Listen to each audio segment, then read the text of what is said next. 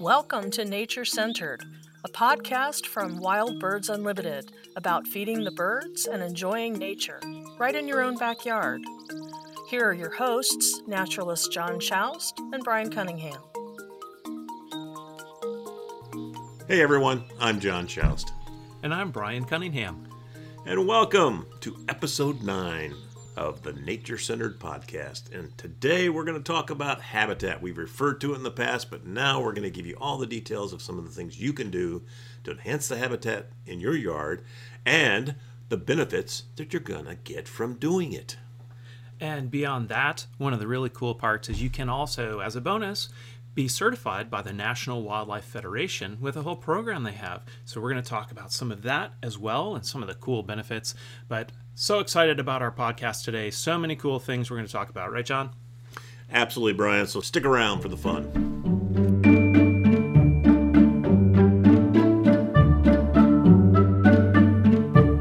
Okay, well, Brian, it's September. Hard to believe we're already on oh, that I know. Cusp of the end of summer and the beginning of autumn. Unbelievable. Starting to see some of the early signs of autumn without a question. Um, I had a real cool thing yesterday evening. I Oh, what was black- that? I had a black throated blue come through and hit my uh, just a real quick hit on my suet feeder in my backyard. Oh, one You of know, those migrating warblers. yeah, yeah, starting to starting to see warblers migrating uh, to the south, and yet at the same time, you talk about being in that cusp of two seasons.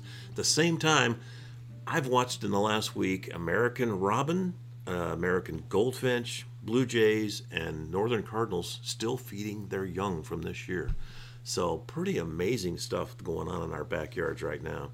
And with autumn being the time of the year that it is, it's time to start thinking about habitat. This is a perfect time to consider maybe some new plantings you want to do in regards to trees and shrubs and things like that to add to the habitat in your backyard. And it, it's really an important thing. You know, we have seen some reports that show some fairly significant uh, declines in our songbird population. And so it's really important that we all consider it. I, I always come back to the fact can you imagine if every backyard or every yard in North America was a certified habitat, had just, you know, wildlife habitat, the difference that would make in our wildlife numbers would be amazing. John, that'd be absolutely tremendous if everyone could have a certified wildlife habitat. Totally agree. But habitat could be anything from something you do on a balcony of an apartment to the condo to the house to a huge lawn or a whole compound that you might have if you have acres upon acres. Habitat is just what's that natural area that birds, wildlife, insects might come and enjoy, even pollinators. Big thing, all those little butterflies and such. It could be very simple, and we'll touch on how do you create a beneficial wildlife habitat to draw in all sorts of things. Absolutely. So, bottom line today, Brian, I think what we deserve uh, to give our audience is kind of a little more. We've, we've referred to this in a number. This is our ninth podcast. I think on probably almost every single podcast we've touched on habitat. I think now this this time we're going to give a little more detail of some things to think about in your own backyard to really enhance that habitat. So, take her away. Yes. So, John, you and I have talked about for number eh, maybe a couple decades each.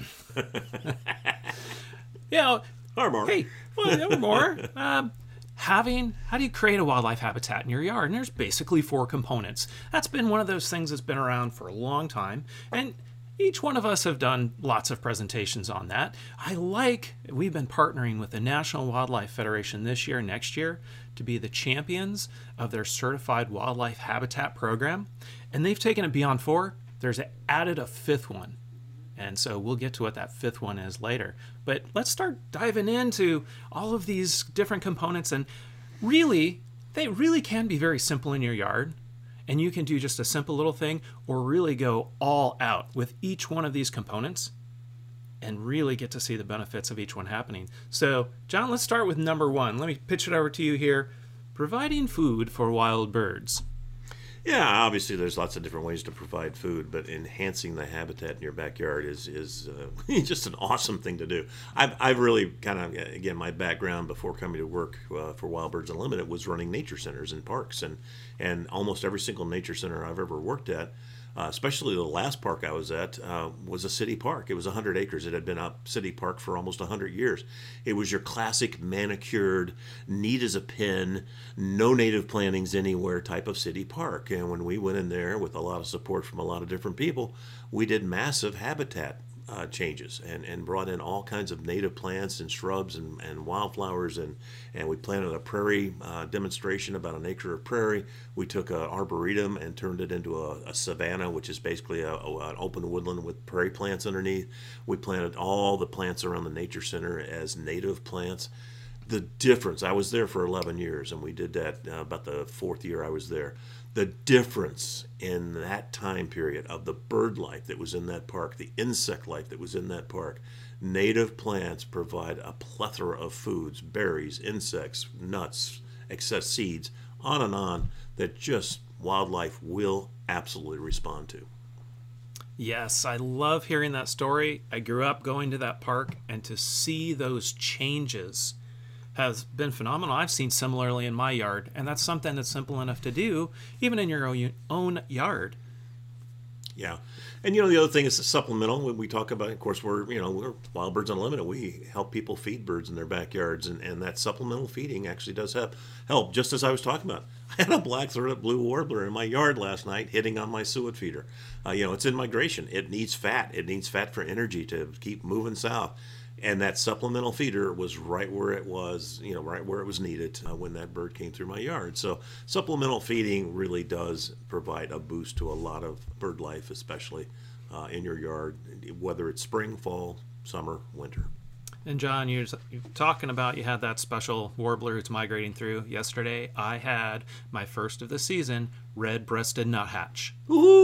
Ooh! I'm so excited because I've seen they're starting to come out of the northern boreal forest already this year in August, and they're now starting to hit at least in the Indiana area. So here they come. By having the right kind of habitat for them, yep. yeah, supplemental yep. foods and natural foods. Well, Love our co- our colleague Andrea Brian mm-hmm. sent a photo yesterday of a female purple finch. Of yes. course, we're in central Indiana, folks. They we're don't nest here Indiana. much. That's pretty. You rare. know, to have a female purple finch this time of year is a pretty special thing. And again, it came to her feeders. Uh, definitely in migration, more than likely, and and you know the the supplemental feeder is what attracted it. So very cool. That's right. So well beyond foods, because you know, we talk foods all day. In fact, we do quite often on our podcast. but number two, what's that second thing? Let's talk water. Hear it a lot that water is the one thing that you can do to attract more birds to your yard. It really is true. It, you, you, you know, example after example of example. You know, whether it's a, a, a simple little bird bath, or hopefully something maybe just a little step up where you've got some pump or fountain or something that's causing that water to move and make a little splash noise, that little glint off the moving water. That type of sound and sight is what really attracts the birds to your backyard. Uh, again, going back to my nature center experiences, uh, my first job was at a nature center in southern Indiana, and we redesigned the bird feeding area to include this beautiful. It was for the time it was incredibly elaborate, but it was this this waterfall with a nice pool made out of stone, and it was just really cool. That sounds and, uh, awesome. the first spring we put that sucker in there and had it operating. At one time, we again I fall back to warblers because everybody gets excited about warblers, but we had five different species of warblers in that pool taking baths at the same time. It was amazing. Uh, really do attract birds to your yard. I, I my, my favorite, my backyard, is I've got a little uh, imitation clay pot that has a little fountain that comes out the top and runs down the uh, uh the front of the pot into another basin that collects it.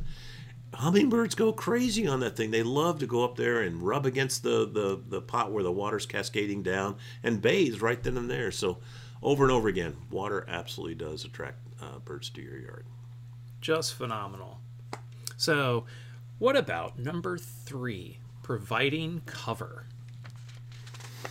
Well, Brian, uh, I think you've done some stuff with this, and, and certainly I have too. And I think one of the things that I like about the, the cover is that, you know, um, it's not just uh, a brush pile. There's a lot of different things that you can do, and people I think uh, uh, default when they talk about cover to like, I got to have this ugly brush pile in my backyard, or you know whatever it might be.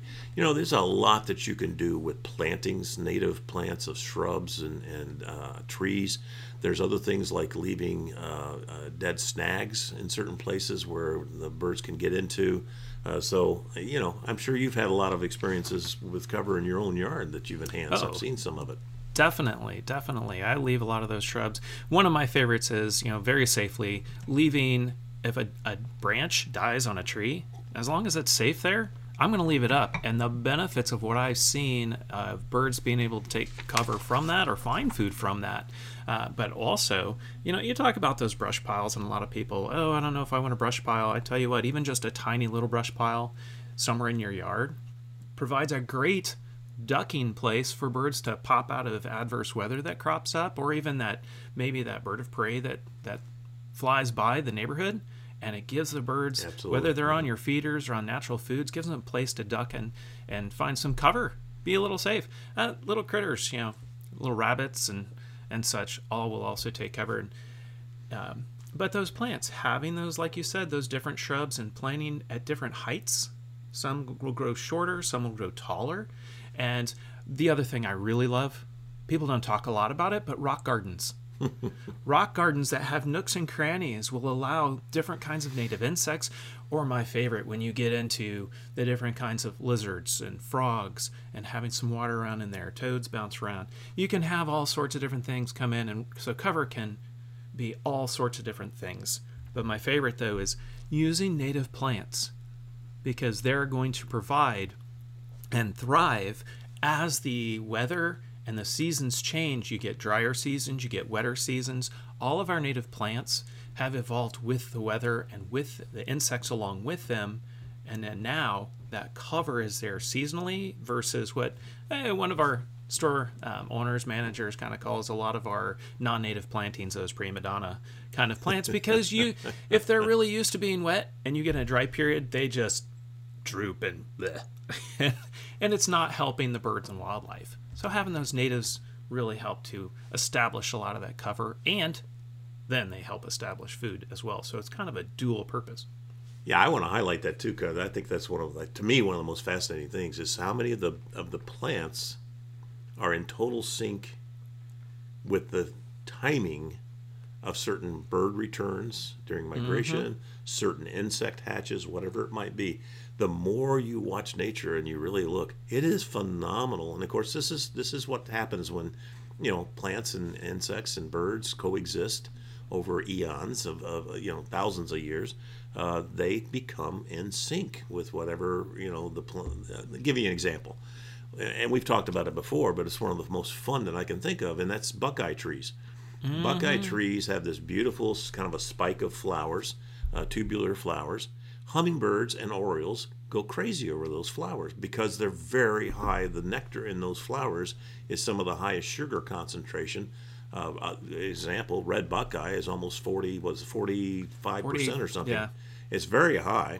Uh, it's in the definitely in the 40s, uh, and and as a rule, the Buckeyes have that really high sugar concentration. So, man, hummingbirds and orioles are drawn to it.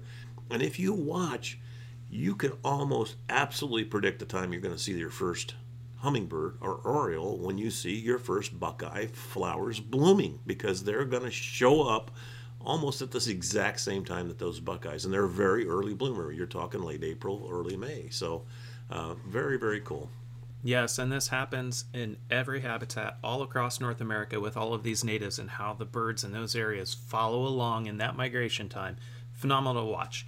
So, John, what about number four? Let's talk about space.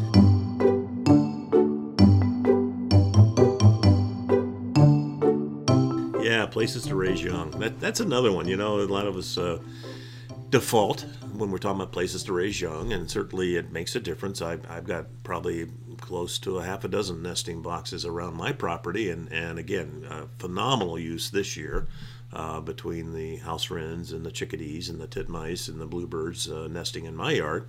Uh, and the Carolina wrens on a nesting shelf, and et cetera, et cetera. I could go on and on. Uh, certainly, that's your default is is getting nesting boxes and that type for our cavity nesting birds. But you know, it's really bigger than that. It, it's it's it's is things like uh, those places to raise young. We've already mentioned again on on trees. You know, if you've got a dead snag that you can safely leave somewhere, that would provide a nesting cavity for everything from a bluebird to woodpeckers of, of a lot of different types, um, great crested flycatchers, et cetera, et cetera. Definitely leave those snags uh, as long as they're safe. Uh, definitely want to make sure you keep an eye on them. And once they start showing uh, signs of advanced deterioration, you want to get them down because you don't want to get anybody hurt. But Yes, leaving those types yes. of things, Yeah, Yeah. the downy the downy woodpecker found all throughout North America. It's our one of our smallest woodpeckers, the most hardy little buggers.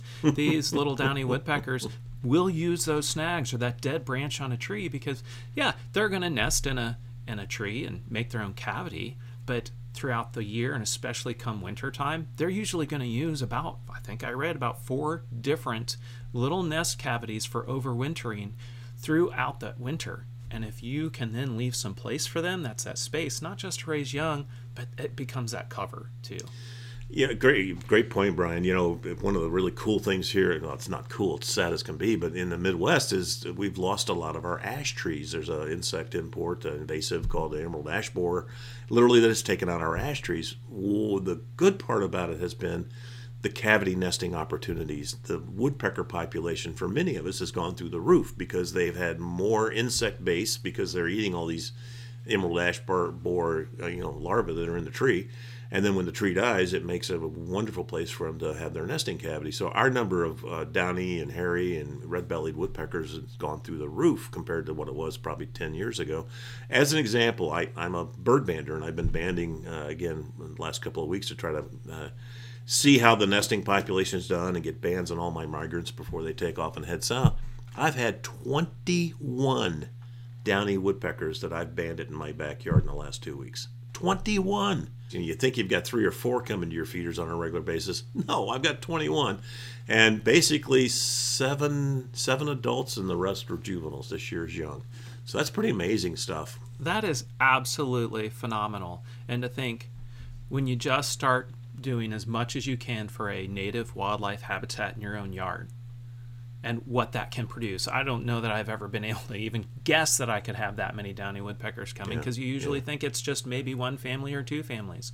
Yeah. So And real quick for anybody that doesn't know what banding is, I just basically catch the birds with a, a net, and very simple. It's a big, long, what's called a mist net, and it safely catches the birds. And then I put a little numbered metal ring. Uh, I do a lot of data collection on their size. I take a lot of measurements. I look at their body conditions and health conditions, and then uh, put a little numbered metal ring on their leg, so that if they're ever caught again, I can repeat the data collection and compare, you know, differences in regards to where they were this time last year to where they are now, or if somebody, if they're a migrant, uh, like I've been trying to catch my orioles and my catbirds before they head south. You know, somebody down in in you know Central America may catch my oriole, my Baltimore oriole, and be able to tell me exactly you know uh, where it spent the, the winter. So uh, things like that. So that's what banding's all about. It helps give us uh, a lot of detail.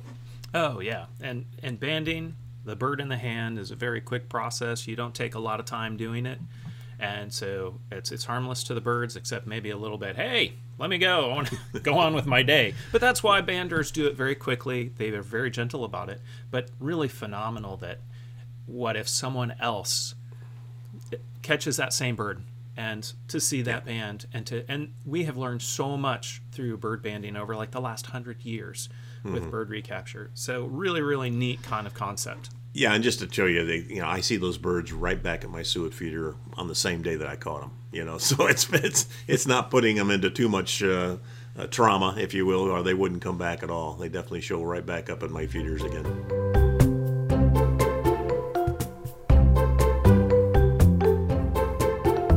all right number five told you we'd get to number five tell you what it is this is actually one of uh, near and dear to my heart sustainable practices so john tell us a little bit about that Well, I think the, the core of that is you, you really want to consider how you manage your yard. Now, I'm probably I'm, I'm in a pretty much wooded area, uh, so people in my neighborhood and my uh, area are not terribly concerned with really beautiful manicured lawns. You know, they don't have just this perfect sea of grass with not a single weed, uh, which is good. Which is good because that means they're not using a lot of herbicides in their yard. It means they're probably not using a lot of pesticides in their yard. Uh, so those are the parts of sustainability that you want to consider. How you know if you can avoid using herbicides and pesticides, that really is a much more sustainable practice than than the alternative. Uh, it, it would be why have lawn in the first place if you can take some of your lawn out of grass and put it into native plants you know do a little prairie planting or a little wildlife garden or what or a woodland garden you know. But you know that type of thing think about what is sustainable and and and, and does less i won't say damage but you know causes issues uh, with the environment around your house and with the ability of wildlife to use the habitat around your house Yes, John, and I live in a completely different part of town, and I'm in the manicured lawn mecca. and so my wife and I have a nice agreement that a, a, portion of our yard continues to become more and more wooded, but that nice out front, the, the visual that everyone sees as they drive by, is fairly manicured, but we have minimized our herbicide pesticide use. We just don't use the pesticides because we want to allow the native insects to be able to live. And uh, the herbicides, we actually use a natural organic lawn care company that, if they do any kind of weed treatment, then it's spot treatment just on things that are going to be something that would take over our lawn. And we're not managing our manicured lawn to be just a monoculture just grass we let some of those little things, some clover come in, um, some of those other little things, but nothing that's going to take over. And so it still looks nice. It's nice and lush, and it makes my wife happy, and it it still gives a nice curb appeal. But now we also have the trees. We have native plantings around some of those tree areas and along the, the house, and so there is a great hand in hand you can do sustainable practices and have a great habitat for birds and wildlife. Absolutely. So hopefully, uh, we've been able to give everybody a little uh, more detail than what we've done in past podcasts in regards to things to think about and do in your backyard and around your entire yard to help wildlife. And and Brian, why don't you tell everybody about if they do that, what the National Wildlife Federation and our partnership with them uh, can provide? Yes. So you go to WBU.com, our Wild Birds Unlimited webpage, and you look up certifying your yard. All you have to do is fill out a form online, and you can be certified by the National Wildlife Federation and receive a certificate. And it's simple enough to do. And if you aren't sure about, well, did I do enough to be certified, or, or how do I do some of these components? Each step is explained. There's lots of examples. There's a really great native plant finder key that they have on nwf.org, the National Wildlife Federation's site. And then once you get the components pulled together, you can do this on, if you just live in a, a, condo or if you live in an apartment, you can set this up as small as a little balcony. It's really simple to do to create these different kinds of components to even create a little microcosm habitat, to all the way to something to your home or even bigger. Uh, businesses do this as well. And so go to WBU.com to check all that out, learn all the steps, get the tips, fill out the form online, and then once you get your certificate, you can also, if you want to advertise to everyone in the neighborhood or all the passersby, you can buy different kinds of signs that say this is a certified wildlife habitat, from a simple little sign to a very nice, decorative, ornate sign. And, you know, I often talk to you, John, about a kid's activity on this podcast. Mm-hmm. I think we got a simple hand in hand scenario here. yeah, there's a lot of work out there for those kids to be doing in there. you know, kids love yard work, right? absolutely, absolutely. Well, again, again, all of us here at Wild Birds Unlimited, we're just proud and, and, and pleased as we can be to be partnering with the National Wildlife Federation to be the champion of this wildlife certification program. So we're thrilled to death. I think since the partnership started for this, uh, we're over 700 yards that have come through the WBU portal to become certified in, in their own yard. So that's, that's pretty darn cool. It's yep. just a start. We want lots and lots more of those. So please consider having your backyard certified uh, by the National Wildlife Federation. So I think that's it for us. Brian, you got anything else? I think we've covered a lot of things. We've got those five practices. People can go have fun with it. and Just really enjoy because the benefits are phenomenal of what it's going to do for birds and wildlife in your yard. And if more and more people even just do one thing yeah. in their yard, all across our continent, then it's going to make a huge difference to help save the songbirds. Yeah, really think about that for a second. It really, really would.